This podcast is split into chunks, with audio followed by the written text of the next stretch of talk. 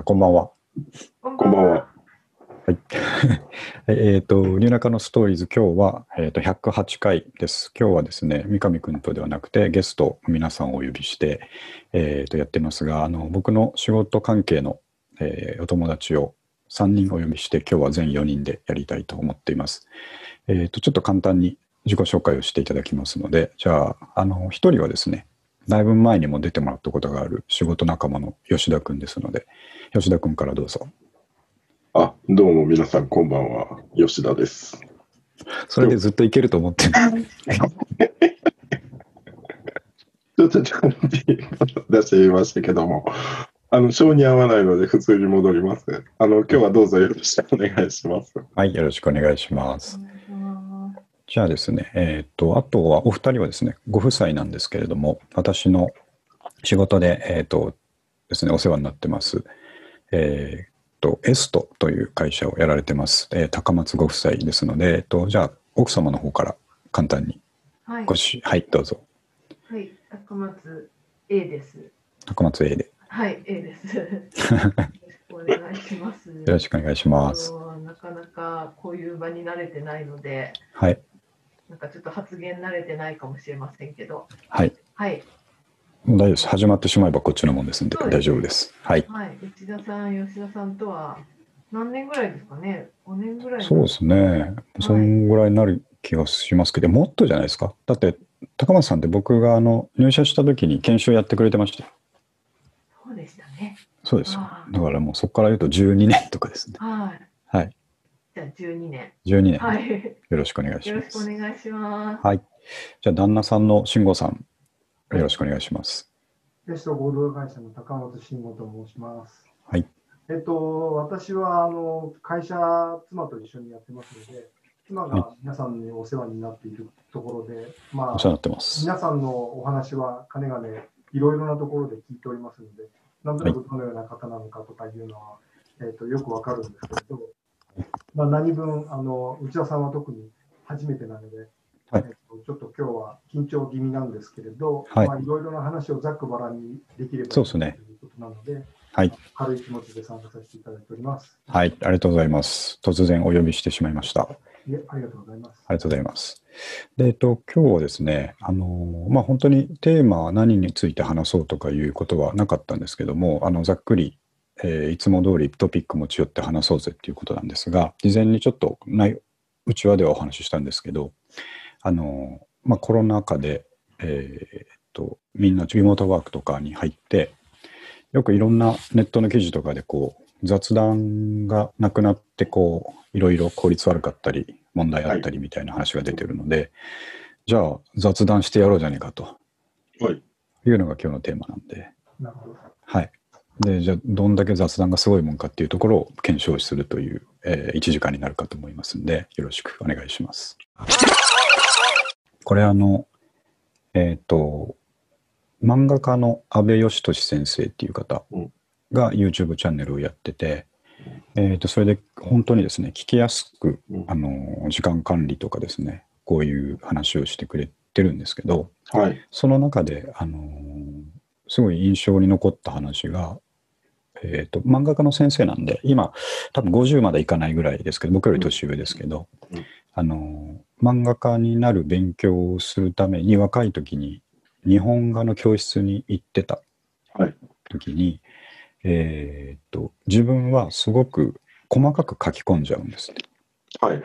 細部をすごく気にして書き込みまくっちゃうから、はい。えー、と全体を先生にはこうもっと全体を見て、えー当たりをつけていかないと最終的にいい感じにならないよとはい言われて注意されるんだけど、あ分かっちゃいるけど癖でこう近づいて書いちゃうっていうのが、なかなか治んなくて、うんで先生に、えー、とアドバイスを具体的なアドバイスをもらってちょっとはいあの長い棒を買ってこいと、長い棒？うん、下行って長い棒を買ってこいって言われて。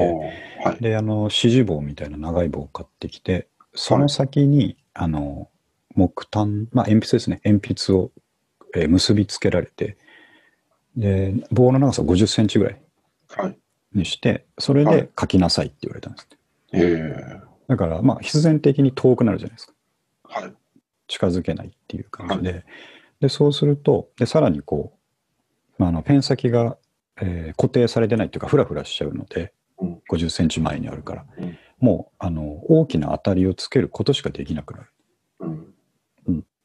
で、それでやっとこう引いて、全体が見えるようになったっていう話がうんあって、で、あの、それってこう、超具体的な話なんですけど、あの、そこでこの先生が言ってる1級って10分学ぶっていうのは、それを一回こう、その具体的な話を、えっ、と、抽象的にしてみようっていうステップをお話しされていて、それってもっとこう、絵じゃなくて一般的に広げるとどういうことかっていうと、はい。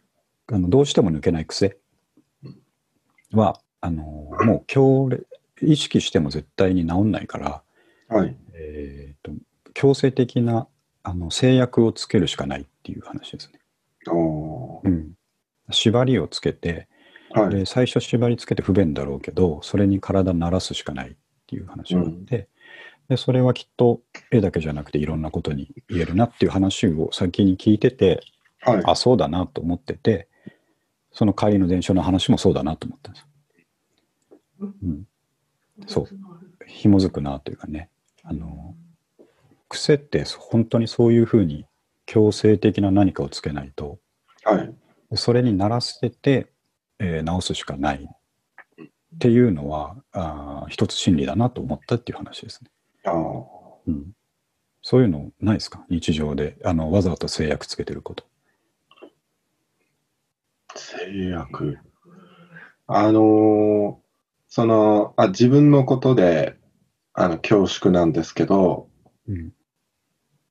なんかこう、一つのことを十分にできるような環境で仕事をするよりも、うん。いろいろなタスクを背負った方が、うん。まあ、飽きも来ないし、うん。こう、選択と集中をその中ですることによって、こう、高めることはできるのかなと。うんというようなことを考えるときはありますね。なんかこう一つに特化して十分なこう、時間と、なんかこう、労力を避けるような状態って、やっぱなかなか、まあさっきの、あの、電車の、あの、終わりの時間の話じゃないですけど、やっぱダラダラしちゃうじゃないですか。うんだからもういろんなもん背負い込んだ上で、うんもうさっさとこうやっていくっていうようなことを、なんかこう今の話聞いて、ちょっと連想しました。そうだよねそうするとすごいこう密度上げて仕事しなきゃいけないからうんなんか力つく感じがしますよね。いや、そうなんですよ。うんやっぱり今のなんか働き方って、まあ、あの自分で言うのもなんなんですけど、今ちょっと守備範囲がかなり広いところをやらせてもらってるので、うんもうパッパパッパメール来るんですよ。うん。で、それを数分おきにですね、返すみたいなね。うん。でもうん。メール返すことで結局そのコミュニケーション取って進めている、まあ仕事のスタイルなので、うん。なんかこう、ん何か資料を作るとかそういう話ではなくって、さばくことによってこう仕事が進むっていうようなスタイルなので、もう本当、あの、2時間、3時間、数分おきぐらいにメール返してますね。ああ。うん。そうだね。それって、あの、結構、ハックとしては、メールって割と、高松さんとかもよくそういうの見られると思うんですけど、えーっと、生産性上げるためには、ちょっと、ちょくちょく見るなっていうじゃないですか。見る時間決めろっていう。ちょこちょこやってると気が散るから、えーっていうののアドバイスの方が僕は見るとどっちかというと多いんですけど、うんでも僕も吉田君と一緒で、うんあの、即返していく方ですね。うんうん。やっぱそれはでも正確かもしれないですけどね。気になるみたいな。うんそうですね。もう受信ホルダーにメール残ってんの嫌なんですよ。うんそうそうね。うん。だからもう、もう来た瞬間に打ち返すみたいな。うん。気は散りまくるけど、うんもうその状態でできてなんぼみたいなところに持っていかなきゃいけないからっていう感じいや、そうなんですよ。で、メール返さないとまた進まない仕事なんですよね。うんうん。だから、あの、それをやる、なんていうんですか、デメリットというのは、うんあの、作業時間がないってことなんですよ。うん資料を作る暇がないって。うんあのそ、そこだけが難点ですけど、ただやっぱ貯めないことによる、あの、利点の方が大きいので、うんもうパッパパッパ返して、で、もう仕事の9割以上ってほとんど調整なので、うん。そうですあね。もう来るたんびに返しますね。数分おきぐらいに。あの、ひどい場合は、あの、書いてるメールを返す前に違うメールが来て、そっちも返すから、結局送信 送信時間がふ分刻みで同じだったりすることはよくあります。うんわかるあの、はい3つぐらい書きかけのメールのウィンドウが、はいあのあるっていう状態になりますよね。そうです。で、一斉に送信ボタンを押すんで、同時刻に返してる。あいつはあ何でしたっけ？聖徳太子かみたいな感じになるっていうことです。そうで、そう思われてるだろうなって思えることによって、またモチベーション上がるみたいなね。なるほど追い込むスタイルですね。そうですね。なるほど。高松さんとか、なんかないですか？その制約、無理にして。話で言うと、はい。あのーやっぱり自分のところに飛んできたボールを、はい。できるだけ自分から早く離してあげないと、うんうんうん。総じて仕事の流れって止まっちゃうんですよね。うん。そうですね。だからひ他人からメールが送られてきたっていうのは、自分が何かをしてあげなきゃいけないタイミングだと思うので、うん。そういう意味では、飛んできたボールはできるだけ早く返してあげることによって、相手の時間を作ってあげるっていう意味もあるでしょうし、うんそ。して全体的に見たそのタスクの流れっていうのは、自分のところで溜め込まないっていうのが大事なんだと思うんですよね。それが気になる人は、すぐにメールが飛んできたら返事をパンと返すっていう、まるで卓球とかやってるかのように、返すみたいな感じの方が、やり方としてはやりやすいんだと思うんですよね。うん。僕もやっぱりね、そういうところはあるので、はい。うん飛んできたメールはできるだけ早くっていうのは心がけてはいるんですけど、やっぱり同じように重なったりとかすると、もしくは、あの、こっちで回答を作れないものって、うん。どはいはい。うしても調べたりしなきゃいけないとか、うん。他人と協力して結論を出した結果を返さなきゃいけないとか、はい。そういうのになってくるとだんだん遅くなってくるんですよね。う。うんんそ。れが溜まってくると心の負担になるみたいな。うんそうですね。ねはいはい。そういうふうにならないようにできるだけ簡単に返せるもの、あと重要度とかもあるじゃないですか。はいうん重要度が低いとか、えー、とものに関しては、早く返しちゃった方が楽だっていうのは、うん。軽いものほど早く返してあげて、あそうですね。なってもしょうがないっていう、はいはい。なんかそんなようなところもあると思うので、なんかメールのやり取りっていうのは面白いですし、あとそれをどんどんどんどん活性化していくと、はい。それはメールだけではなくて、チャットになっていったり、電話コん。ミュニケーション手段が変わってきたりとかするじゃないですか。はいはい。それって重要度とか速度とか、いろんな意味が出てくるとは思いますけど、そういうのが変わってくるのもまた面白い仕組みだなって最近思いますけど、うんそうですね。で、うんじゃあ僕ら3人ともじゃあ、早く返す側の人間ですね、じゃあねや。ばあれ、高橋さん、そうでもない側の人間。やばいですね。もう私最近早くないですよ。あうんあ、早く返すと、ちょっとミスがああ、起はいはい。こる可能性があるっていう心配があって、はいあなんかでもよくあり、よくありますけどね。うん完全にできてない段取りを、うん。なんかはこう勇み足で返して、いはい後ではいはい。事態収集がちょっとはいはいはいややこしいっていうのがはいいくつかあったりして、はあ、うん。ちょっとね、遅かったりしますね。いや、もう今聞いてるだけでもちょっと背筋こう、うん寒くなっていう経験がいっぱいありますもん、それ、本当に。うんこれ、あの、今俺が言っちゃって、なんて言いますかね、決断しちゃっていいのかなっていうのを、うんあ僕返しちゃいますね。返しちゃって、うん後でやっぱり収集が大変になることいっぱいあるんで、うんうん、それは確かに選ばなきゃいけないなって思いますね。ううんん。ね。なので、大勢メール宛先の場合には、はいはいはい。躊躇する場合がありますね。そうですね。うん。間違ったことを書いて訂正する手間が結構嫌な感じですもんね、あれね。そう、うんそうはいはい なんかね、だんだん年齢とともにちょっとこう、緩くなっところが出てきたうりして、ん。あんまりスピーディーにはね、ちょっと今はやってないですね。怖いねなんか、側をね、心配しなきゃいけなくなっちゃう方が。うん。年齢を重ねるとそういうところはあるかもしれないですね。うんそうですね。エラーを減らした方がいいみたいな。はいはい。うんなんかちょっとあの、経理の基本みたいなところじゃないですけど、何でしたっけ？支払いは遅く、入金は早くみたいな、それとちょっと似てるかなと思いましたけど。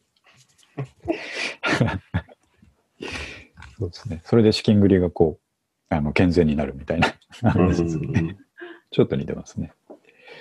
そうですね。で、あの、そうなんですよ。だから制約をかけて、えー癖づけて、自分の悪いとこを改善していこうっていうのは、一つ、うんあの、まあ、なんとなくそういうのは必要だなと思っていながら、うん最近ちょっと結構続けてそういう本とかね、経験とかあったんで、うんやらなきゃダメだなと思いましたね。なんとか強制ギプスみたいな。まあまあ、そうそうそう、そうです。ほ星ヒューマーみたいなね。その世界です。北澤さんに言ってた、あの、その電車の帰りの時間の話ですけど、はいはい。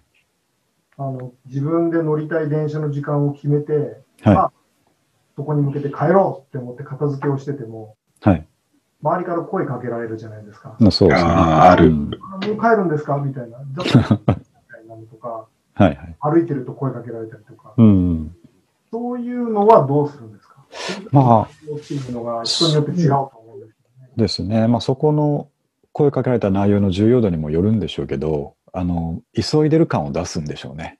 うん よるとしたら、もうまさに本当に急いでるんで。うん。だって、あの、7時から飲み会があったら、うんもう言わさず、数5時間に駆け出すと思いますし、うんうんえっと、もし6時半から病院が、歯医者が予約してあったら、そこに向けてうん。断ると思いますし、うん。そういう状況だって自分で思い込むのが、その制約のいいところなんじゃないかなっていう気がしますよね。はい僕はね、あの、周りに、あの、聞こえるように宣言します。はい。俺は帰るよって。かっこいい。そうすると余計声かけられないですかね。あ、そうなんです。本当に必要なことがあるんだったら寄ってくるんですよ。俺は帰るよって言った瞬間に。うんうんうんうん。なので、あの、もう身支度整えて立ち上がる前にその宣言をします。うんなるほどね。そうすると向こうから寄ってきて大事なことは、あの、相談なりなんなりしてくれるので、うんあの、もうその場で片付けます。ただ、もう俺が帰るよって言った時には PC 閉めてますけどね。ある意味、その時間的な余裕を持って俺は帰るよって言わないと、はいうんちょっと待ってって言いにくいところもあるものね。あ、そうなんですよ。ううんん。まあ、あとね、お互い一応管理職だから、そういうところもね、あの、配慮も見せとかないとダメですよね。うん あいつ、もうやせず毎回帰るなっていうのは、どうかなと思われる。いや、そうなんですよ。だから僕が一番早く帰っちゃうので、メンバーいたら。うん。はい。まあ逆にそうしないと、僕が残ってることによって、ね、うんなんかこう帰りづらい雰囲気があるとかっていうのもあってはダメだし、最近反省したのは、在宅勤務をしなさすぎて、みんな出社になってしまってるっていうのがあったので、あーはいはいはい。そこはもう週今3日ぐらい、あのうん在宅入れるようにして、で、うんみんなも入れろって言って、うん。あの在宅してもらうようにしてますね。そうだよね。あれは結構、あの、積極的にしなさいよって言っても、うん、周りに引きずられるでしょうね。そうなんですよ。うんうんまあ、それはいいかも本当に来ないといけないときは、ね、あの、うん来てもらえばいいと思うんですけど、なんか僕が毎日出てるからっていうので、うん。うん。なんか逆にその在宅しづらい雰囲気を出してるんだとしたら申し訳ないなと思って、うん。そこはもう最近、あのー在宅ちゃんと週に3日ぐらいは入れるっていうことと、早く帰るっていうところ、まあ、あの子供お風呂問題はあるんですけど、うん。と自分を正当化しつつ帰ってます。いや、素晴らしいと思います。やっぱ率先して姿勢を見せていかないと、はい。うん、ダメだなと思いますね。そうなんですよ。だから宣言するっていうのは、まあ一つかなと思います。隣に部長も座ってるんで、うんうんうんはい。あの、もう俺は帰るよっつって、うん。みんなに聞かせて。立派だと思います。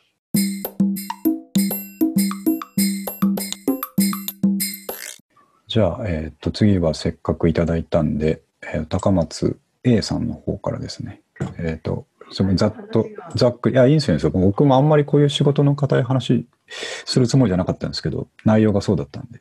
えっ、と、そうです。高松さんから、えっ、と、北海道のブルーチーズ事情っていうネタをいただきましたんで、これをお願いしたいなと思って気分変えて。話がこうガラッとはい。変わってしまいますけれど、全然知らない話なんで。うんあのー先々週かな、はい。あのちょっと用事があって札幌に行ったんですけれど、はい。あのーそれで夜ご飯を食べに、はい一人でちょっとお店見つけて入って、うんでそのお店が日本酒とチーズのお店っていうとこだったんですよう。ん。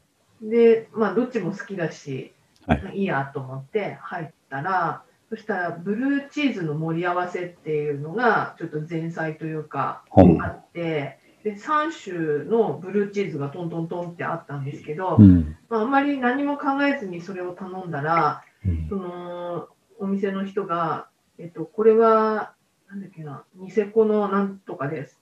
これは、なんなんとか内のなんとかですって、なんか札幌の、あ、じゃあ北海道の地域のブルーチーズを全部紹介されて、あ。全部北海道なんだって、その時に初めて知ったんですけど、うん。で、それをそのまま言葉に出したら、店主から、いやいや、今は北海道はすごいレベルが高いんですよと。うんで、ブルーチーズすごい作ってるし、その作り方がもう、あの、世界レベルだと。うん。で、あのー国際的にも受賞、いろんな賞も受賞してるし、今、あのー本当にレベルが世界レベルですってへいうようなことを言ってたんですよ。え。へえ。で全然知らなくてで、それで空港で見たら、ものすごいいっぱいブルーチーズがあって、うん北海道なので。でそその後ちょっと調べたりとかってしたんですはいはい。けどね。そしたら、あのやっぱり地方あの地域的にその酪農が盛うんん。だったりもともとするので、まあ、その流れでチーズっていうのはありかなと思ってたんですけど、うん。まあ、ブルーズって食べます？いやー、全然。で、あの、癖のあるタイプのやつですよね、ブルーチーズって。そうです、そうです。ああですよね。うんあの、めったに食さないですし、出てきてもちょっと苦手ですね。うんですよね。はいはい。そうですよね。だからちょっと特殊な世界で、うん。なんかこう、例えばワイン飲む人なんかは割とブルーチーズっていうのに出会う機会もあるかもしれないけど、はい。ちょっと特殊な世界かなと思ってたので、うん。はあんまりそこに期待もなければ興味関心もなかったんですけど、いはい。すごいいっぱいあって、ちょっとびっくりしたっていう。えー。ねうんチーズはい。あの、記事見ましたよ。あの、ANA で感動体験があったみたいなやつですよね。うんそれ、あの、食べたのもそこのチーズだったんですか？高松さん。それではないです。あ、そうですね。そうでもあれ事情食べてみたいなと思って。あうん。あ、あそこまで言うんだったらね、ANA の、なんか、ファーストクラスで出たみたいなやつですよね。うん。え違うの買ったんですけど、空港で。はいはい。えっと、4種類ぐらい買ったんですけど、ー、うん。あの全部まだ食べてないんですけどね、はい。開けちゃったら、あの食べきらなきゃと思ってたので、はいはいだけど味がすごく食べやすくて、うん。あのブルーチーズといえばイギリスとかフランスとか有名なのあるんですけど、そういうのものすごいしょっぱいんですよ。うん、へあえ。日持ちさせるっていう意味もあるんだと思うははは。だからちょっと塩分気になっちゃうとチーズ食べにくいっていうのがあるんですけど、うん。あのほ国産だからなのかな、はいはあのその北海道のブルーチーズはどれも食べやすくて。すごく香りもいいし、はい。うんああのちょっと苦手な人もうん。チャレンジするんだったら国産がおすすめかなとう。んいや、そうなのだろうなと思いましたね。うんその、うん、きっと、あの、すごい、やっぱり匂いとかがきついとか、えぐみがあるっていう印象しかないんですけど、うんなんかそういう、よく作ってあるやつはいいんだろうなっていうのが、その、うんいい、いいウニが美味しいみたいな話と一緒かなって思ううんですよ。ん明晩臭くないみたいな話かなと思ったんですけど、そうですね。うんうん、食べてみたいですね。そういう感じだと。ね僕多分あんまりいい海の幸を知らないんですよ。あの山、山側の人間なので。はい瀬戸内海じゃないですか。そう、瀬戸内海側じゃないんで、そうなんですよ。うんまあ、それと同じような話かなと思ったんですけど、だから、あの、えっ、と、ちっちゃい頃っていうか、もう本当に二十歳ぐらいまで、あの、その年頃だと、まあ、あんまりいいお店なんか行かないじゃないですか。だから、あの、魚ってこんなもんだって山の方で思ってたのと全く違ったっていうのが大人になって体験としてあったんで、うん。あなんだ、お魚って本当はこんなにうまいのかみたいな、のが本当に強烈にあったんで、うん。うん、そのぐらいの違いはブルーチーズにもあるんじゃないかなと思いますね。あーその魚体験はどういう時だったんですか？えーっと、やっぱ東京に出てきて、あの、偉い人に美味しいもの食べさせてもらった時とか、うん。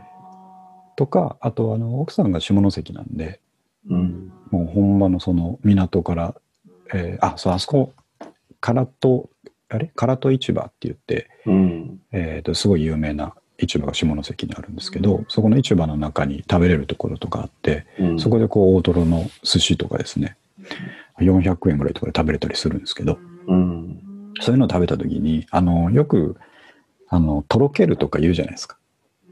大トロ食べて。で二十歳ぐらいまでそんなの嘘だと思ってたんですけど あの本当にとろけるんだっていうのが分かったっていうのとかですね。そういうことですね、うん。うん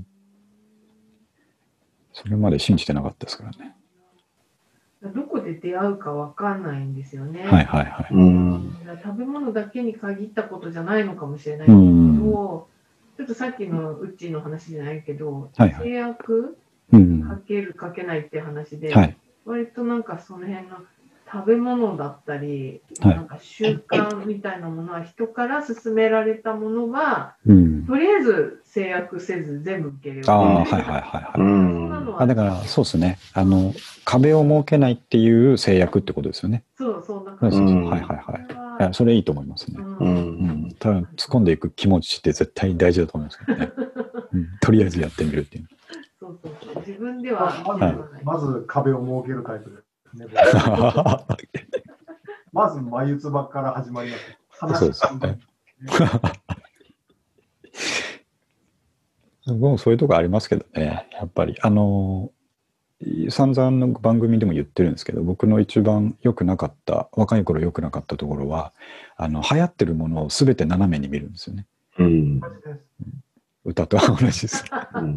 もうあのなんていうんですか音楽とかも映画とかも本とかもベストセラーってなったらもう絶対読まないみたいな。それで結構損してるものがいっぱいあるんだろうなと思って。うん。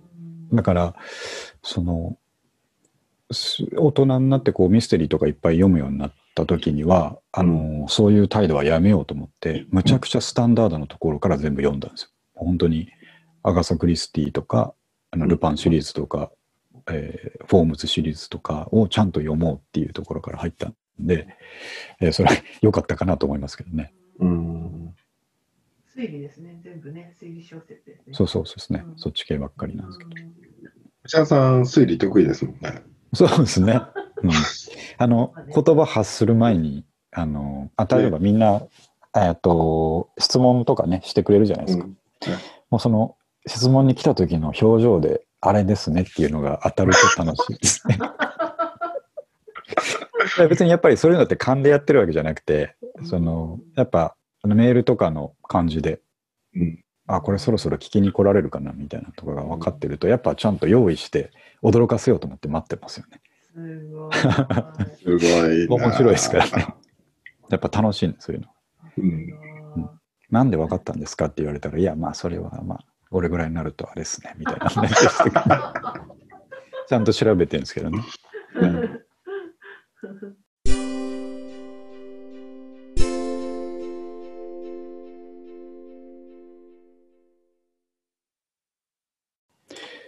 じゃあ、えーっと、次は吉田君の、えーっと、あの、2つありますけど、まあ、どっちかというと、この戦国時代の武士は意識高い系っていう方が面白そうだなと思うんですけど、こ れいや、は。これねう、うまいことなってんなって思ったのが、今日のね、最初のその内田さんの話題から、その高松さんのこのね、ええブルーチーズで、あの、ウォーキングの話でね、あの、これね、はいはいあの、今日どんな話したかったかというと、もうまさに今日出てきた話題って、うん現代の武士じゃないかなって思ったんですよね。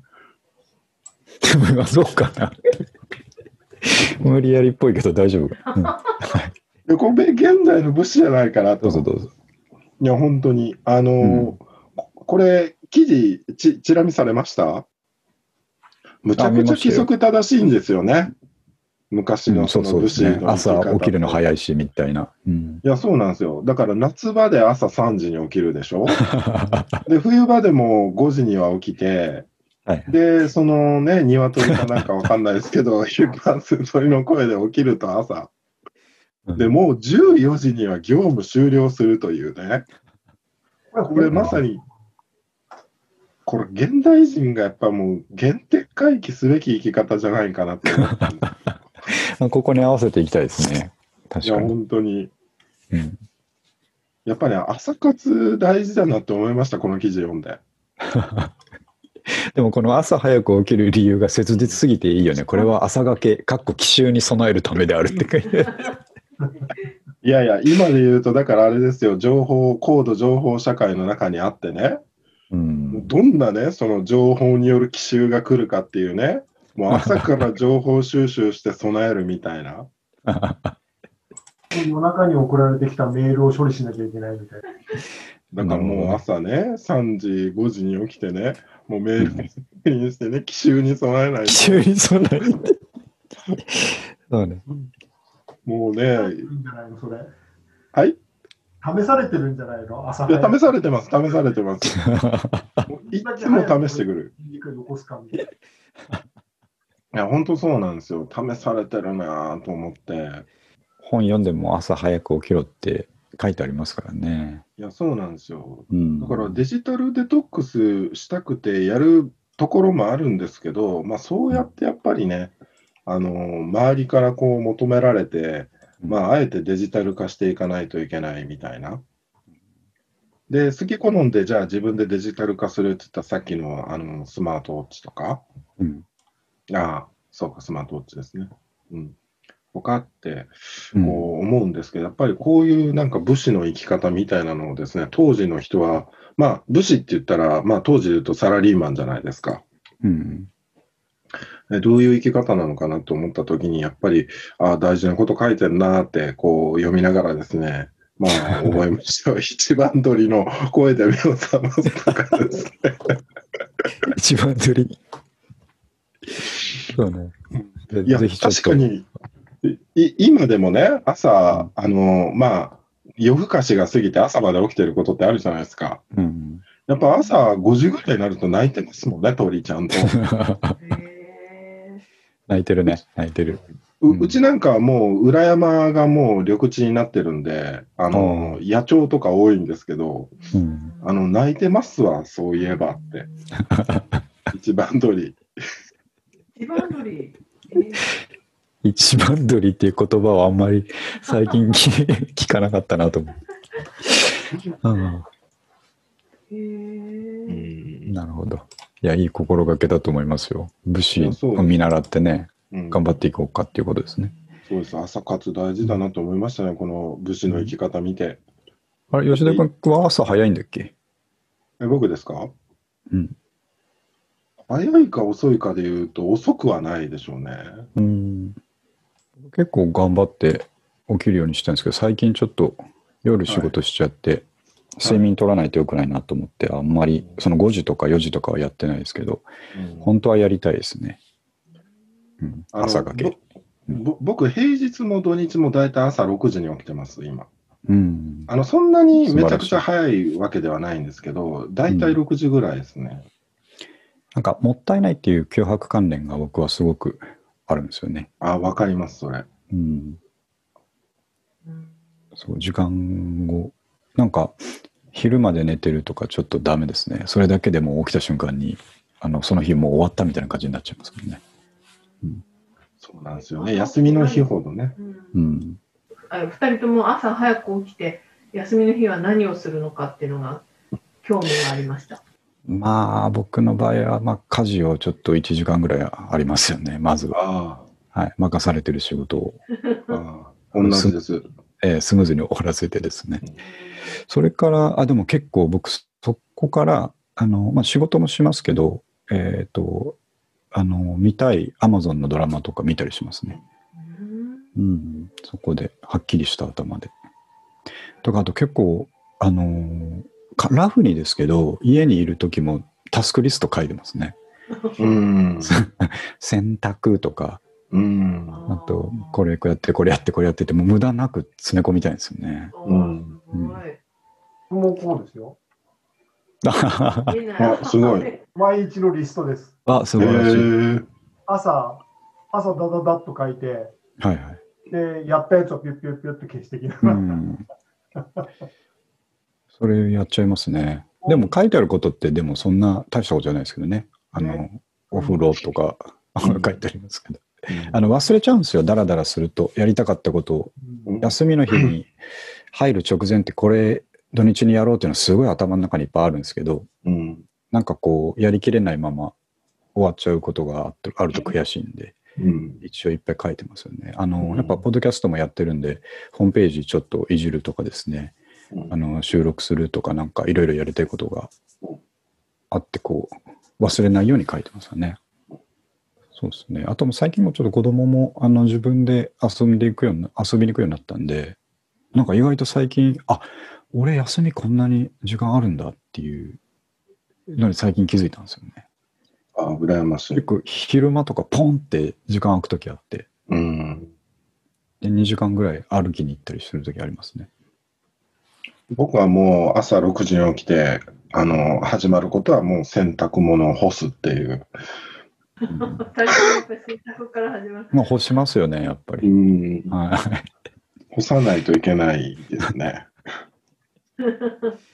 干しますし、まあアイロンも溜まってるときありますしね。ああ、そうですね。結婚してアイロンなんて当ててもらったことないですからね、奥さんに。そうですね。はい。逆に当ててあげる。当ててますよね。うん当ててますよ。ちょっと大きい声じゃ言えないんですけど、ロングスカートがむちゃくちゃめんどくさいんですよ。ああ、本当にめんどくさいんですよ。ああれだけはちょっと2枚とかあるときに本当辛くなるんですけどね。うんまたね、その雨の日が続いてるのにね、その毎日毎日ね、あ分厚いのよく出すなと、思いますね。うん、うんありますね。そうだ、それをまあ、いかに早く終わらせるかっていうところが朝のモチベーションですかね。ああ、そうですね。ぼ僕もあれですよ、その洗濯物をその洗濯槽から出すときに、うん。もう腕に全部洗濯物乗っけていくんですけど、干す前に必ず仕分けするんですよ。うん。で、これはこう、タオルはここ、うん子供の服はここ、みたいな。うんうんうん。はいはいうん。あるね。で自分なりのルーチンがある。そうなんですよ。で、その仕分けした上で、この、どこからこの干し始めるかっていうのがね、うんうんあの、すその時間に、あの、影響を与えてしまうので、うんうんできるだけ同じ種類のものは同じように干すっていうことをですね、うんこう心がけてるんですけど、まあ、それが結局自分じゃない人、奥さんが干してるのを見ると、うんなんでそういう干し方するのって思えるぐらい、もう確立されました、その干し方。あるよね。ありますね。うん、いや僕も全く同じで、あの洗濯槽から出てきた順に干すっていうやり方と、最初に小物と大物と、タオルに分けておくっていうやり方と 2, 2個試したことあるんですけど、うんあの行ったり来たりしますね。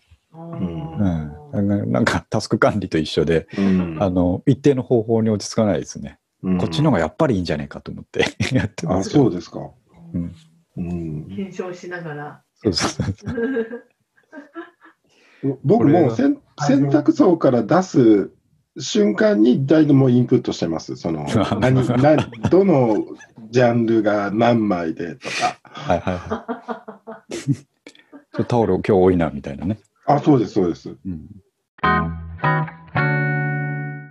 せっかくなんで、慎吾さんの、えーとうん横浜ウォーキングポイント、これはちょっと僕、気になってますけど、いや、僕も気になってますよ、これ。運動運動に関してはやっぱり気になる。なかったでしたっけ？あの横浜ウォーキングポイントって、横浜市が、えー、と神奈川県のあの黒沢知事がやっている、その県民の健康を、えー、と保つことによって、えー、と余分なお金をかけないであるとか、幸せなを県民に送らせるとかっていうような、そういう標準的なその考え方を元にして、横浜の市長が始めたえっ、と、横浜市民のための健康プログラムなんですね。えーでそれで、それのも、それっていうのは、えっ、と、歩けと。まず歩くことが体の、えっ、と、健康を保つための秘訣の一つだということがうんなっていて、歩かせよう、歩かせようっていうためのプログラムなんですよ。うん。で、市民を歩かせるためにどうしたらいいのか、個人もしくは企業で、えっ、と、チームを作ったりとかしながら、うん他人と競争しながら自分は毎日どれだけ歩いてるよ、どこまで歩けたよっていうのを自分の目でその見える化させておいて、数値を見える化させておいて、自分のポジションがどこであるか、そうすると必ず競争意識が生まれるっていう。ことがそういう仕組みを利用してみんなを歩かせよう。それかうらん。どこまで歩いた人には、えっ、と、何ポイントの、なんかポイントを上げて、それが何か景品に交換できるとか、そういう価値をつけたりとか、いろんな方面から、その歩かせたいっていうような仕組みを作ってる。はいはい。で、これは、あの、横浜の市民であれば、もしくは横浜の中に企業があれば。個人なり企業なりが、そこの従業員とか個人とかで参加できるようになって。企業で参加するっていうのをうちはやってるんですけど、はいそうすると企業同士の競争になるわけです。う。うんん。でそうすると、うちのエストっていう会社は、横浜市のそこの横浜ウォーキングポイントの仕組みの中に参加しているいろんな企業が何千社もあるんですけど、そこの中で何位って出てくるわけなんですよ。へーで、それも参加している人数が多ければ多いほど、うん。そのチームの中の少ない歩数の、毎日の歩数の少ない人とうん多い人のばらつきはあるにせよ、はいはい。その順位をつける仕組みっていうのは、一人当たりの平均値なんですね。うん。だから、みんなで一生懸命頑張って平均値を上げている会社は順位が高くなってきて、多い少ないにか限らずですよね。うん。だから、割と公平な感じに見えるような仕組みでやっているので、え企業同士の競争になると、やっぱり自分の会社が頑張れるように、いい数字になるようにってみんな頑張るじゃないですか。えはいはい。そういうモチベーションをくすぐるんですよね。うんで、そういうのを見てると、うまいなーってすごく思って、うんそれそうするとあの、どうすると人は動くのかっていうのが、それを見てるとよくわかるなっていうあ感じはは、なるほど。で、うんで、これって、もちろん企業同士でやっているっていうのもありますし、うん。社内、企業の中でも、社内の誰それさんっていうのが自分の中、会社の中で順位が出るんですよね。ええそうすると、じゅそれ、うちも妻も入ってますよ私も入ってますけれど、はいはい。どっちが順位がどうなったとかって、毎日のように会話に出てくるわけです。昨うん日は何歩歩いた、今日は何歩歩いた、昨日何歩歩いたから今日は何位だみたいなはいはい。企業の順位と同時に。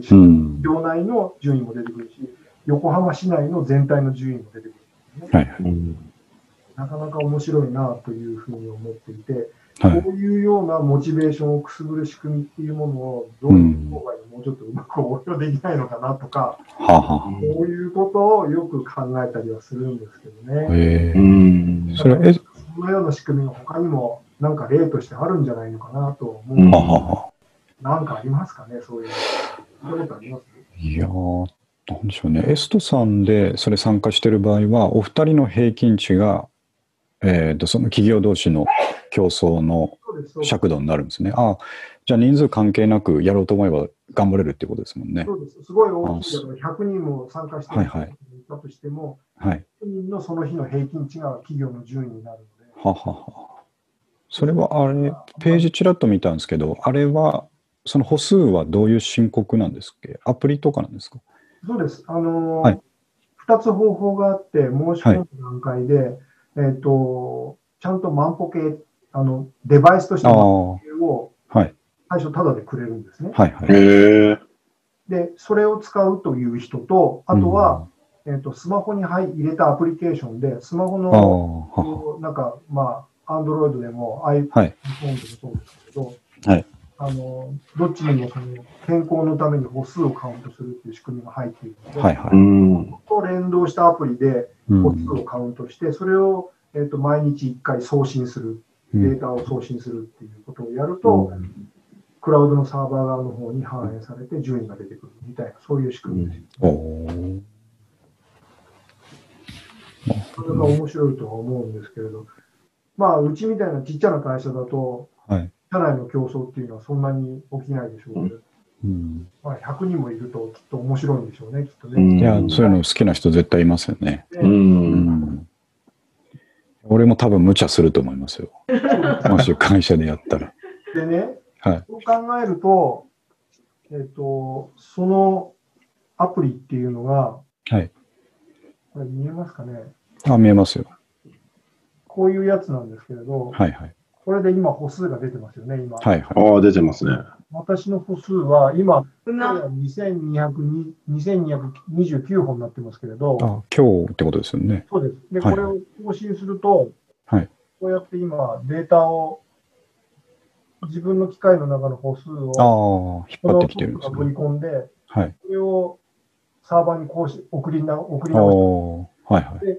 ちょっとだけ増えましたよね。さっき送信した時から何本かあるうん。はいはい。けど、うん。こんな風になってたりとか、毎日連続してどうどれだけ歩きましたよみたいなのとか、こうやって出てくるんですよ。はいどのく、どのくらい歩くのがいいんですか？でね、これは目標を8000歩ってここのシステムああ、ではいはい。設けてるんですよ。はい。で歩けば歩くほど、まあ、もちろん数字上がるから上がるんですけど、そうするとね、ここの中で1日に歩ける人人人間の歩数って大体決まってるじゃないですか。はいはいはい。せいぜい頑張ったってうん。歩いたら2万歩ですかね。2万歩歩ければすごい方だと思うんですよ。うん。はいはいところが1日に20万歩とか歩く人がいっぱい出てくるんですよね。ええでそうなってくると、はい何ずるいことしてるの？とか、本気にそう思いますよね。う歩き回って。ってうん。思うじゃないですか。はい。歩き回ったって20万歩をうん。例えば1歩80センチで計算したはいはい。うん。一体何キロになるんですかとか、うん。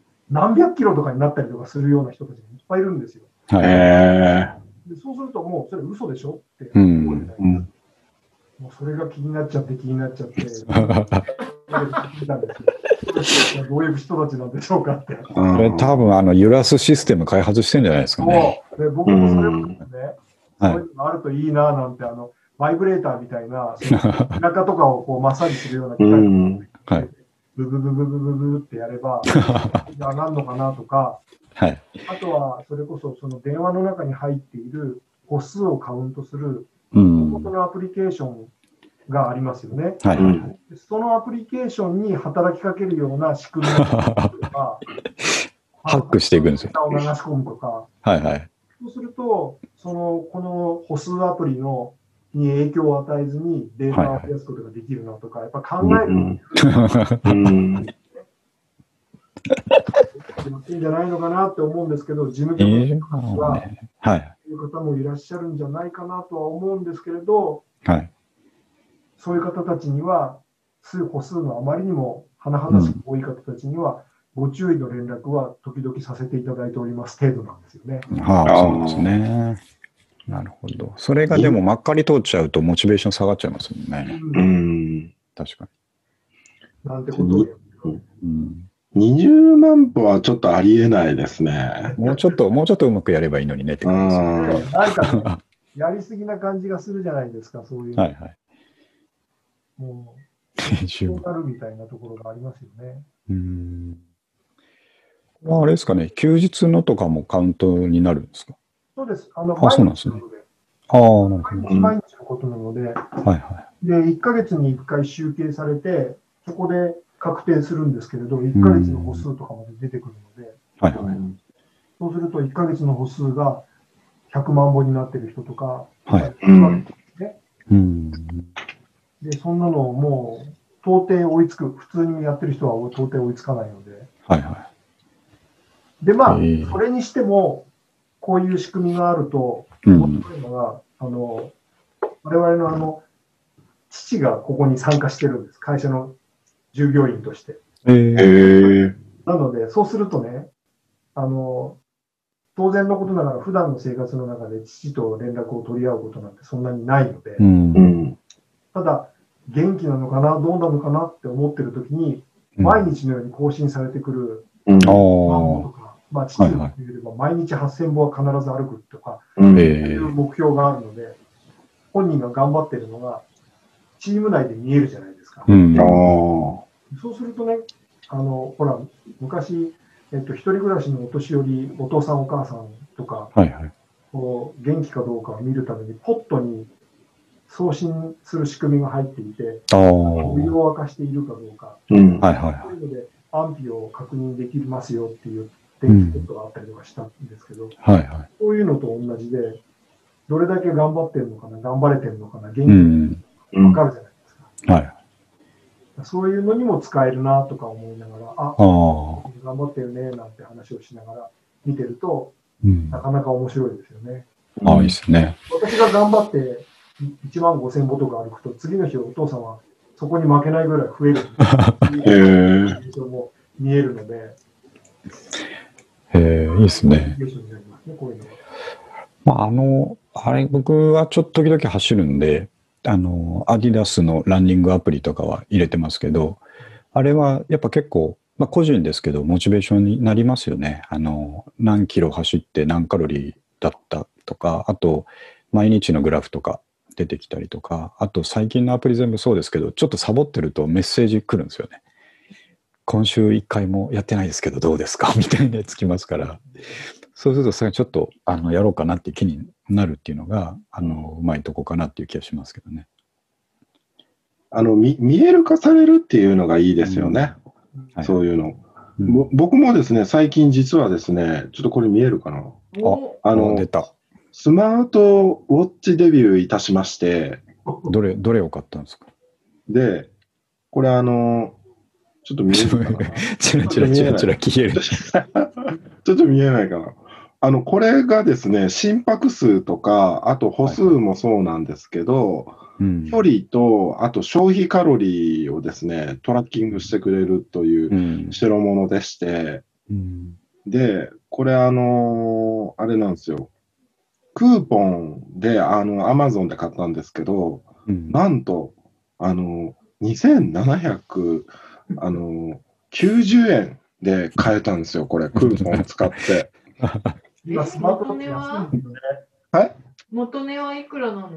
元値は3980円で、うーんそんなんで買えるんだね、今。そうなんですよ。で、中華製なんですけど、結構使えてですね、うんバッテリーの持ちがですね、Apple Watch より格段に長いというですね、あの、うん Apple Watch 買うか、これを買うか迷ったんですけど、うんあの、Apple Watch でできることと比較して、あの、なんだろうな、これで十分だなって思ってこれ買ったんですよ。うんで、最近ずっとこれつけてるんですけど、あの、バッテリーがですね、最大15日間ぐらい持ってくれるというへえそれいいな。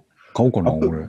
アップルウォッチね、1日とかそこらだったんですよ。うんで、アマゾンでも、あの、アップルウォッチのあの、バージョン3、うん。うんあれ今2万ちょっとで買えるんですけど、うん。うん。結局、あれ買ってもですね、あの、なんていうかな、ウォッチ OS っていうのかな、あの、アップルウォッチの OS のバージョンの問題があって、うんもう今、第6世代ぐらいまで、7世代かな、ちょっとうろ覚えですけど、そこぐらいまでもう出てるので、うん。使えなくなるんですよ、安く買ったとしても、OS の問題で。えあと1年ぐらいしか使えない。っうんうん。てなった時に、うん高いの買うかこれかって比較した時に、僕はこれで十分だなと思ったので、うん。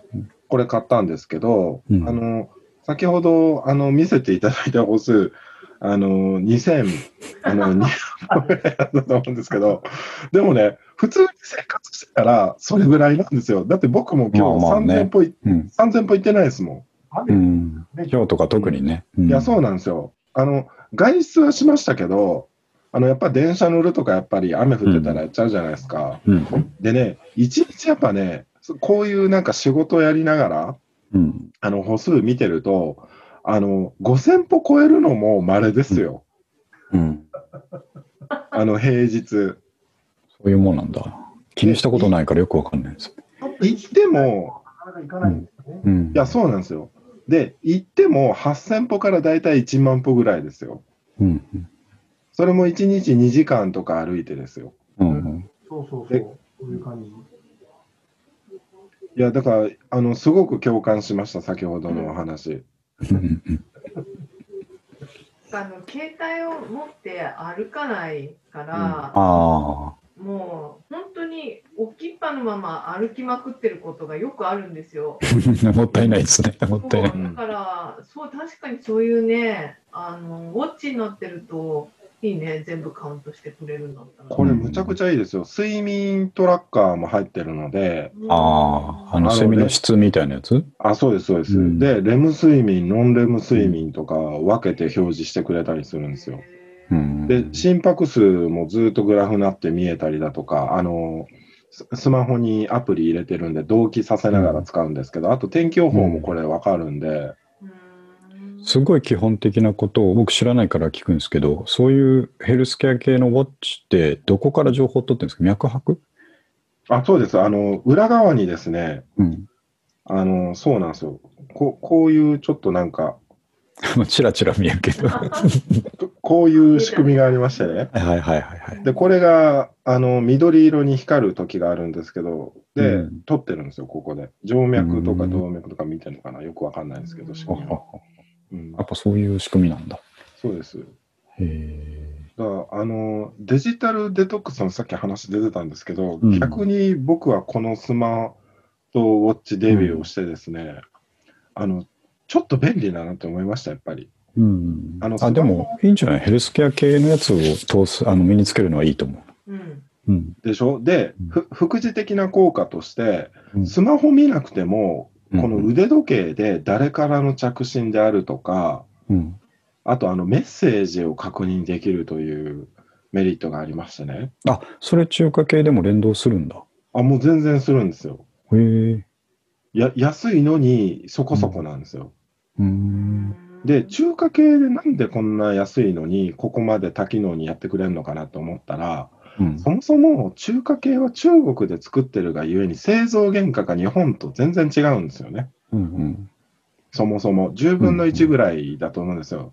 今、うあの中国もね、経済であのそれなりにあうんの原価上がってはいるものの、うん日本で作るそれよりも、欧米で作るそれよりも、やっぱコスト安いんだと思うんですよね。うん。だからこれ、日本で作ったら多分2万ぐらいすると思いますよ、ここの程度の機能うであっても。ん。で、それへえ。をさらに、あの、クーポン使って、ね、さらにお安く買えたっていうところで、2台目買おうとしたんですけど、うまくいかなかったですね。うまくいかなかった。以外も奥さんに？いやいや、あの、デッドストックとして、あまりにもいいから、あの、潰れた時用にカバーも何も着せてないんで、あ 僕、軽い強迫性障害なんで、あの、どうしても石橋叩いて渡るっていう、軽いね。そうなんです。よ。あの、家の鍵閉めたかなって言って、遅刻しそうなのに家戻って確認するとかね、うん、それはありますね。ベランダ閉まってたかなみたいなので戻ったりとか、うんすエアコンのスイッチ切ったかなとかって気になりだしたら絶対帰らないと気が済まなくなるっていう、うん。はい。まあ、軽い強迫性障害なんですけど。という性格でしたか。うんなるほど、なるほど。はいいや、今健康の話題がやっぱね、年齢につれ出てきますしね。うんはい。いつまでも元気に働きたいということで、いいと思いますね。はい。僕も結構、あの、走るのが、走ってるんですけど、あの、めんどくさいなっていう時は、歩く方に切り替えるんですけど、まあ、それで行こうっていうモチベーション、やっぱちょっと上がるのと、散歩が単純に好きっていうのがありますからね。うん、景色見ながら歩くだけでも楽しいっていうのがあるので、僕もちょっと歩数測ってみようかなと思いましたね。測ってみようかっていうか、iPhone 持ってると測られてるんですもんね。確か。あじあの、取ってます。あ歩数は取れてます、iPhone でも。勝手に取ってるんですもんね、うんあれね。うん。iPhone の中のヘルスケアっていうアプリですね。ああ、そっか、ありますね。そいつが数えてるやつを横取りするみたいですよ。はいはいはいはい。なるほど。いや、だから今、歩くにもいい季節ですよ、本当に。あの、金木犀がね、金木犀ね。もうんう、いい匂い出してますよ。だよね。切ないですよね、あれね。いや、本当に。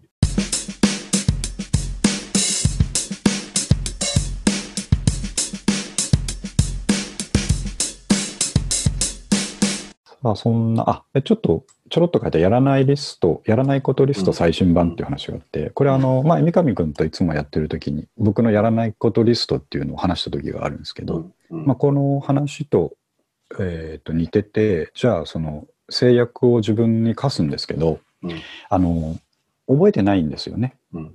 課した制約をふっと忘れちゃうので、うん。あの常にこう見返せるように携帯にメモってるんですけどでそれをねあの3ヶ月前ぐらいに三上君にそれを話してで最近ちょっとそれがアップデートされたのでこれはちょっと皆さんに共有しておこうと思うんですけど、はい僕のやらないことリスト、まあここ入ってるんですけど、はいえっ、とですね、まあ軽いとこから言うと、電車で寝ないとかあるんですよ。うん、これリスクヘッジですね。電車でだ寝ないと大事、大事、大事、大事。そう。あとね、歩きスマホをしないとか、これはちょっと大事、大事。大人として恥ずかしいからっていうところなんですけど。あとね、最近はちょっとイヤホンもなるべくしないようにしてるんですよ。う。うんん。ついね、音楽ずっと聴いちゃうとか。え、イヤホンするときって両耳入れます？あ、入れない。片耳だけ。片耳ですよね。うん。ポッドキャストとか聞きながら歩くときは片耳だけですね。僕ももう片耳です。うん、うん。せめて、せめて。周りのね、環境音聞こえないと東京はやっぱ何あるか分かんないから。いや、本当ですよ。そうですよ。うん。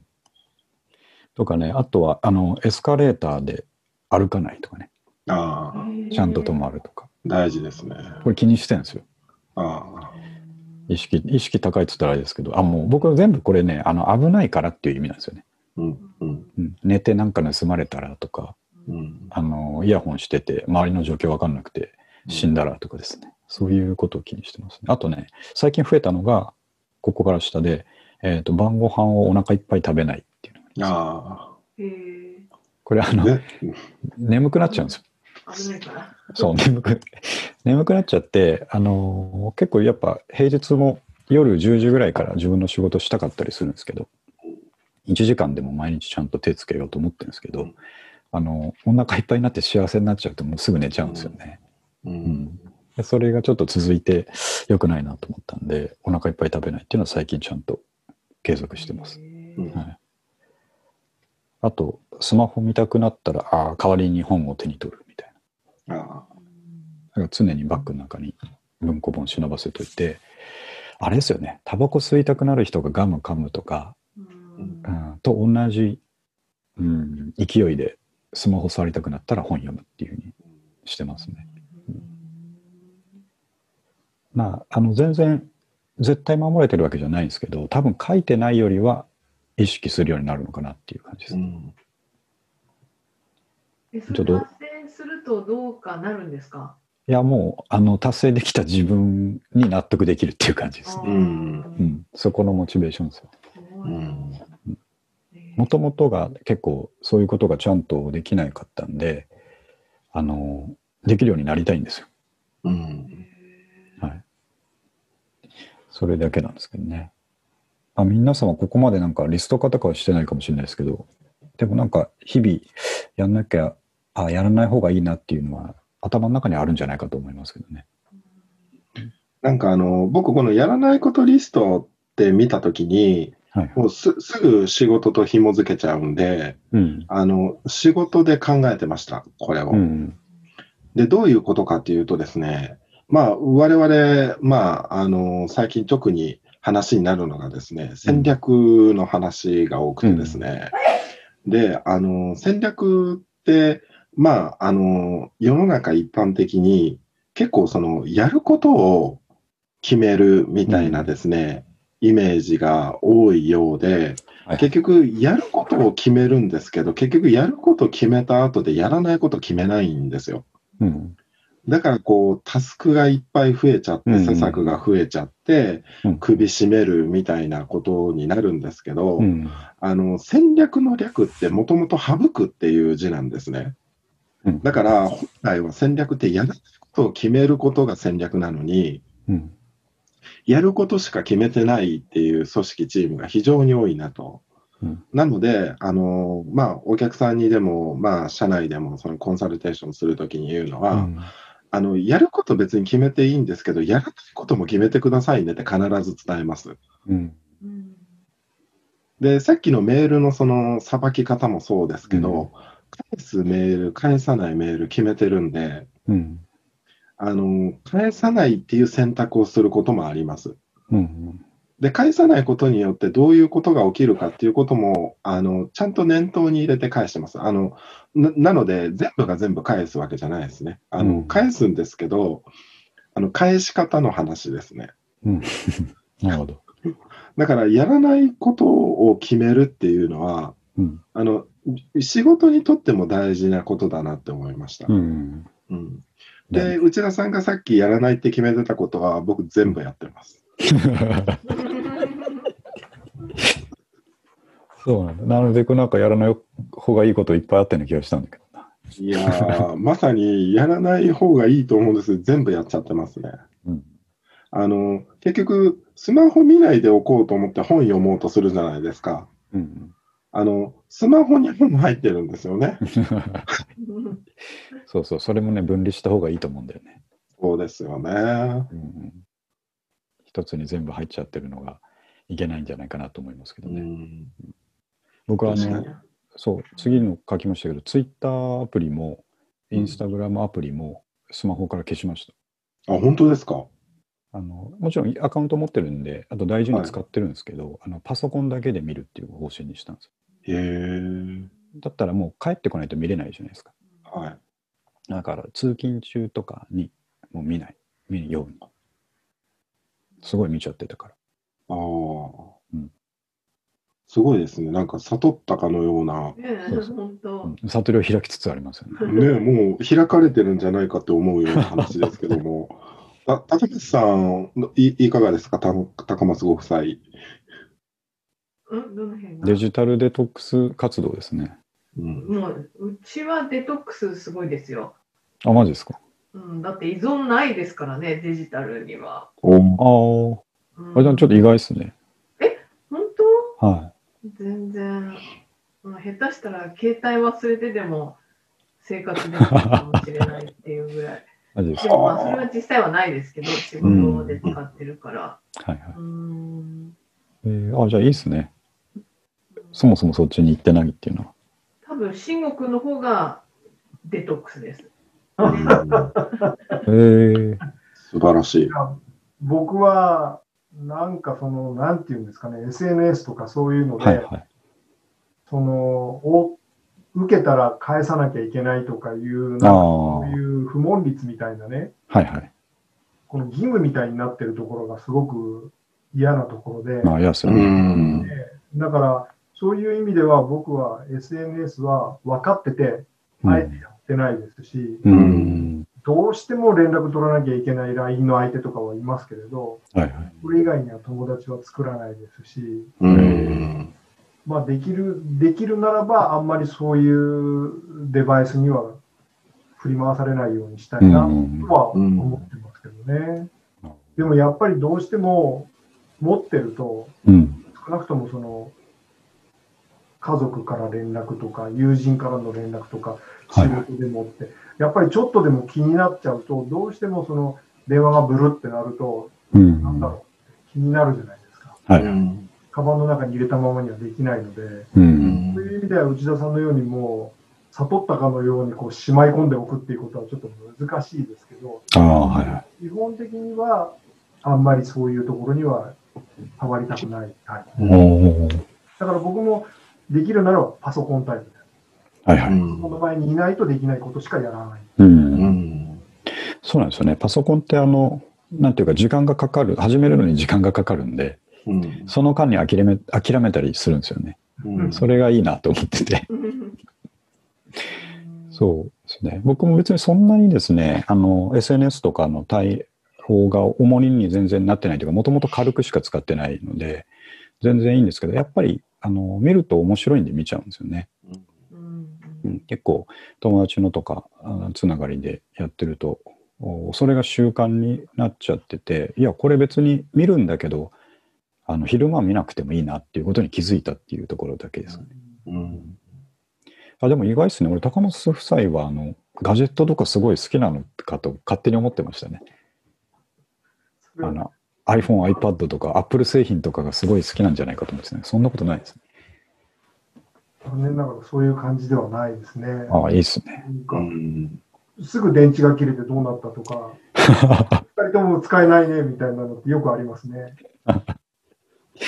そうなんです。さっきの吉田さんの話なんかで言うと、その、何でしたっけ？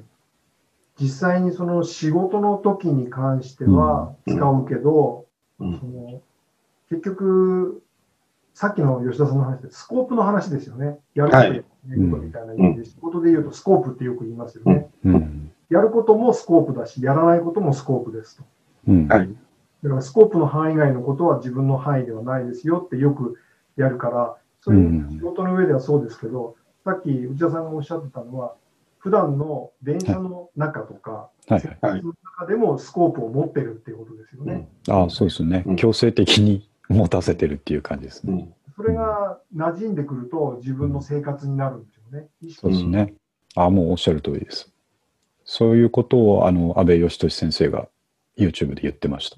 う。うんん。馴染ませていつまにか生活になるっていう方向。あの、子供の叱る時とかもですね、なんでできないのとか、なんで片付けられないのとかだけでは、あの絶対治らないので、うん。あの、仕組みを作ってあげなきゃダメだなってことを言ってましたんで、うん。うちも結構ね、僕もそういうふうに言っちゃう時あるんで、気をつけた方がいいんだろうなって思えたりしましたね。うん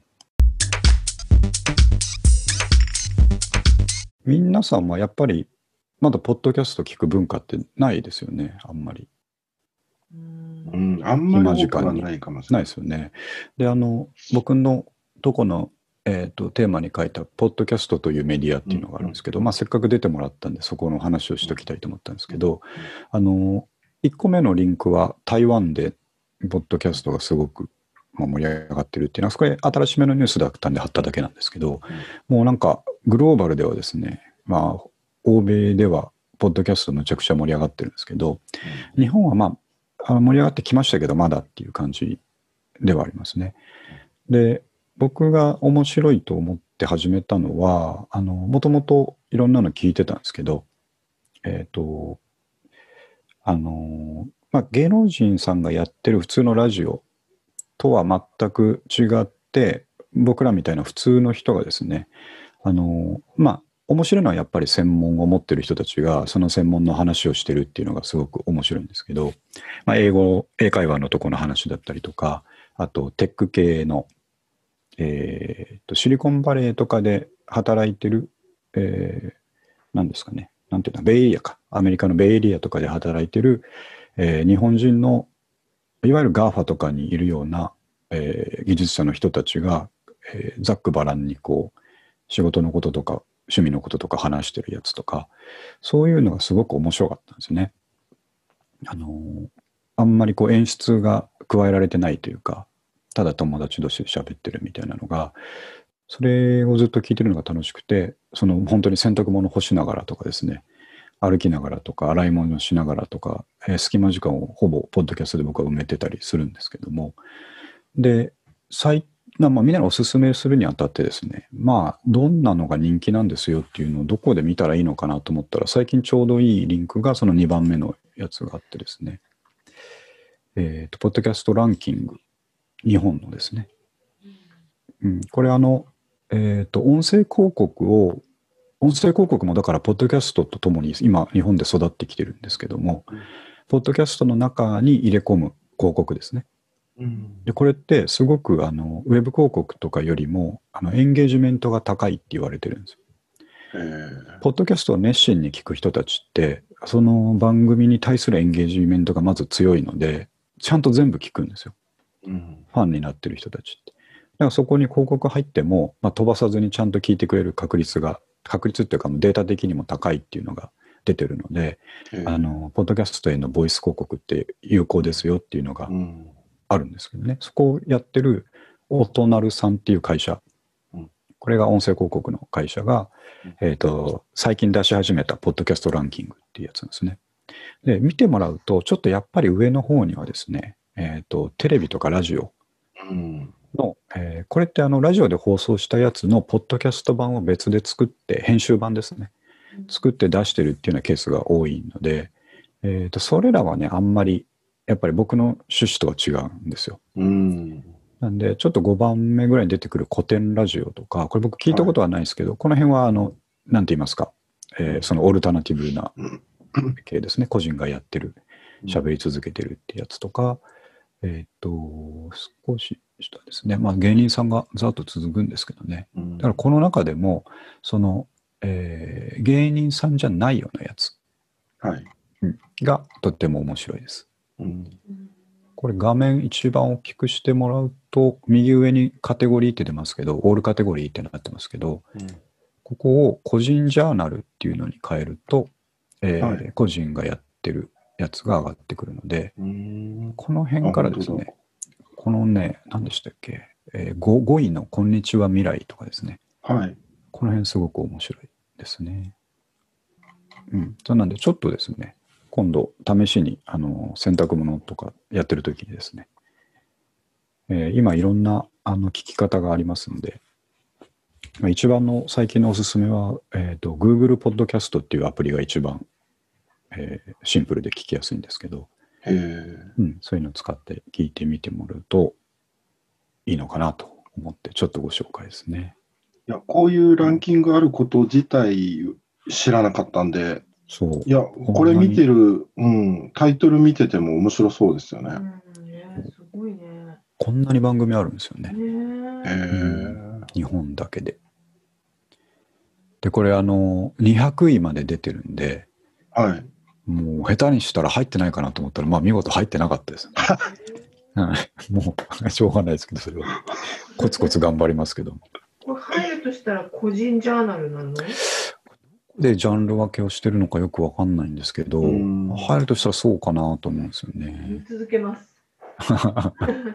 えーありがとうございます音楽とか入ってるんですけど、音楽なんかはこれ自分たちで編集して入れてるんですかね？ああ、そうだと思いますね。うん。今、ジェンダーの話をしようっていうのをはいはい。出てますけど、はい。なんかラジオ放送局みたいですね。そうですね。今、あの、作るソフトもいっぱいあってですね、うんあの、もう本当に一番ライトなところではスマホアプリでスマホ1個あれば録音から編集から、えー公開まで全部できるっていうのもあって、で、そこにジングルとかも入ってるんですよ。うーん。何種類も。ジングルとか BGM も、そういうのを買ってそうですね。形作っていくんですね。そうですね。うんで、まあ、あの、ずっと話してるのをざっと流すだけだったらすぐできるんですけど、もうちょっとこう、区切りつけてやろうとしたら、パソコンで少し波形研修し、編集しながらカットしてはつないでいくっていうのでやる感じなんですけど、まあ、独特のコミュニティなんですよ、ポッドキャストって。うん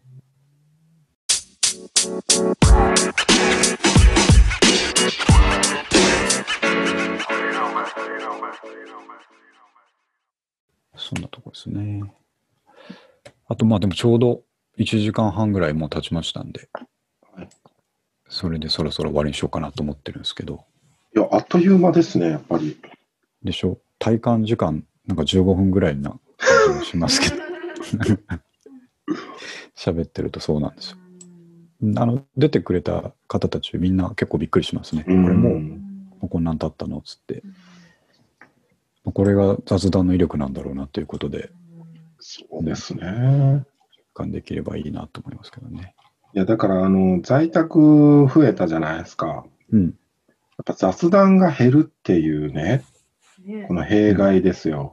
うんうんうんなんかね、その仕事のユニットだけで動いてるみたいな印象にはやっぱなりますよね。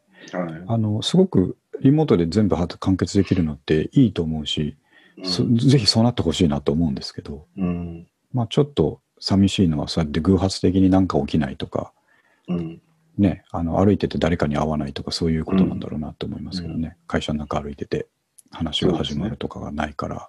あまさに。ううんん。なんかチャットを使って雑談しようと思えば、まあ雑談でできますけど、やっぱそういう偶発的なっていう観点で言うと、やっぱ起きないですね。偶発的にチャットを送ることなんてまずないですね。まあそうですね。うん。歩いてて捕まえてどうこうみたいなのはね、まあよくあったことだから、うん、そういうのがないのはちょっとあれかなと思いますけどね。そうですね。偶発的にキュウリってチャットで送るのも変な話ですよまあね。それ歩いてて言われても、まあ、それはそれで困るけどね。うん。あとはランチとかね。はいはい。あですけど、ランチがないとか、うんあ仕事が終わった後にちょっとじゃあ軽く飲んで帰るん、とか、うん、うん、そういうのも含めて全部なくなりますからね。こうん、れうん。だから。最近から言うと、やっぱり顔を合わせるっていう時間っていうのは、うん。単純にこれだけでは実は済まないってことですよね。そうですね。はやっぱり人と人は膝を突き合わせて顔を合わせてっていうところがないと、うん。やっぱり本質的にはコミュニケーションは取りにくいってことですよね。でもそうなんですよね。うん。そうやって生きてきたわけですからね。ううんん。長いこと。ね、うんなんか採用担当してる人が今度の新卒、うん一度も会わずにもう決めたって言ってましたよ。ああ。へえ。まあでもそうなりますよね。一度も会わずにだったら、え、こんな背高かったの？みたいな話になりますよね。とかね。まああるかもねう。ん上半身しか見えてないと。うん。ねまあでも全身見えてたって比べるものがなかったら分かんないですうもんね。ん。もしかしたらマスクしたまま面接したりとかう。ね。うんん。まあ慣れていく方向でアジャストしていくんでしょうけど、うん。うん。なんかね、そういうのも雑談は大事になりますね。大事ですね。ううんん。なんで僕はこれからも月2回、えー三上君と雑談を続けていきますんで、あというかまあ僕ら先駆者なんですよね。雑談の先駆者みたいなところがあって、約100回3年間にわたって雑談を続けてきたら時代がまあ追いついてきたかなっていう感じがしますよね。うん。雑談の申し子じゃないですか。まあそうですね。うん、雑談パイオニア。パイオニア雑談コーディネーターみたいななんか仕事がうんできなくもないかなと思うんですけどね。あそうですね。それいいじゃないですか。コンサルやればいいんですよ。どうしたらいいかさっぱりわかんないけど、雑談コンサルティング。自分ではできるけど人にそれを促すのってなかなか難しいかもしれないですけどね。まず一緒に雑談するところから始めましょうか。始めましょうよっていつって。はいね短かったでしょ？つって。いや、だから婚活とかでもね、なさってる方いますけど、うんやっぱ雑談の仕方がわからないとかね、ああ、そうね。あのそれによってやっぱ今期逃すとかってあると思うんですよ。うんだから僕が言いたいのは、本当雑談なめんなと。ねとりあえず言っときたいのにね。うんとりあえず言っときたいなと。うん違う 違うでしょと。はいはい。雑談のその価値が違うでしょと。うんうん、雑談とおしゃべりは違うんですかね。あああ、まあ、僕の考えで言うと全く変わらないですね。あの、さっき、あの、はいこの話、ここの場に来る前に、はいちょっと二人で話をしてたんですけど、はいはい。うちは雑談で成り立ってるよねっていう話が、二ん。うんうん人の会話はどの道雑談だと。うんこんなに、全て雑まあも談ちろん仕事の話をしているときは、うん。はい。それなりに準備をしたりとか、うんあったりとか、どうやどうにかして理解を得ようとか、はいはい。いろいろ考えながら喋りますけど、はい普段普段朝起きてからそういうことを考えながら喋るわけじゃなくて、うん。冗談も含め、はいはいはい。すべて雑談で成り立ってるなっていう、うんうんうん。それは、そうですよね。なんとなくこう、うまくこう心の疎通が取れてるなっていう、う。うんんうん。そういうところなんだろうなと思うんですよね。うんうん。それが信頼感につながったり、うんうんはいはい。期待につながったりとか、う。うんん。まあ、そういうところになるんだろうなと思うので、これって別に家庭だけの話ではなくて、うん。会社員同士であったり、チームであったりはいはい。ということも起きると思うので、うんやっぱり全てが雑談の上に成り立っているような、うんうん。うん。その上に仕事の雑談があるんでしょうね。うん。うん。うん。あの、僕も思うんですよ。あの、きっとですね、死ぬ時とかに、死ぬ時とか、まあ、パートナーが死んだ時とかに、あの、後悔するのってもっと話しとけばよかったなっていうのは絶対そうだと思うので、うん。なんで、そうじゃない時もあるんですけど、やっぱ意識して、えーなんか話しとかなきゃなって思いますね。すごく最近特に。うん。うん、いや、その、おしゃべりとね、じゃあうん雑談は違うのかっていうと、僕、今その話振られた時にふと思ったのは、うんやっぱ雑談は雑談、談なんで、うん。相手あっての雑談だと思うんですよ。うんで、おしゃべりはね、僕ね、一方通行なことだと思うんです。聞いてほしい目の前うんそうです。ひ目の前にいたとしても、いや、あの人おしゃべりだからっつって、まあ、おしゃべりっていう言葉自体にもいろいろなこう意味合いあるじゃないですか。うん。でもね、やっぱおしゃべりはね、僕一方通行だっていうなんか印象、イメージがあって、うん雑談はやっぱ相手とのやっぱキャッチボール、うん。それが雑談のいいところなんじゃないかな、なんてね。だから、おしゃべりと雑談違うかと言われると、僕は明確に違うと思いましたね、今。うんうん、だからもう、あの、上沼恵美子のおしゃべりクッキングなんてもう完全に一方通行ですもんね。それはそうだけど。だけだもんね。それはね、本当にすごいね。うん、うんもう、あの人、だから、料理、言葉のキャッチボールなんてあんまネットにないんじゃないかなんて思うぐらい勝手に喋ってますもんああね。れは一つの技だからね。技ですよ。まだだからおしゃべりクッキングなんだろうなって思いました。うんなるほ一人で雑談できないですからね。ど ちょっと危ないよね。それもうおしゃべりですよ、ただの。おしゃべり。確かに。さあ、そうですね。じゃあもう遅くなってきちゃったんで、あの、終わろうかと思うんですけど、あの、テーマとしては良い雑談ができたんじゃないかなと思ってますんで、ぜひちょっと自分が出てるっていうのはまたそれはそれで面白いと思うので、ちょっとポッドキャストを通して聞いてもらってですね、興味持っていただけたら、えーと他のもちょっと手伸ばしてもらうと面白いんじゃないかなと思いますので、はい、ありがとうございますぜひぜひ。はい。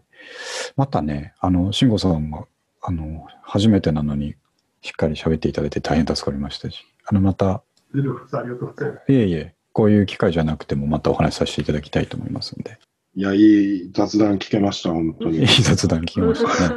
よかった。まあ、朝がけがちょっと流行るかなって気もしますね。はい。はい。じゃあ、えっ、と、終わりますんで、はい。はい。今日はどうも皆さんありがとうございました。ありがとうございましたありがとうございました。はいはい、失礼します。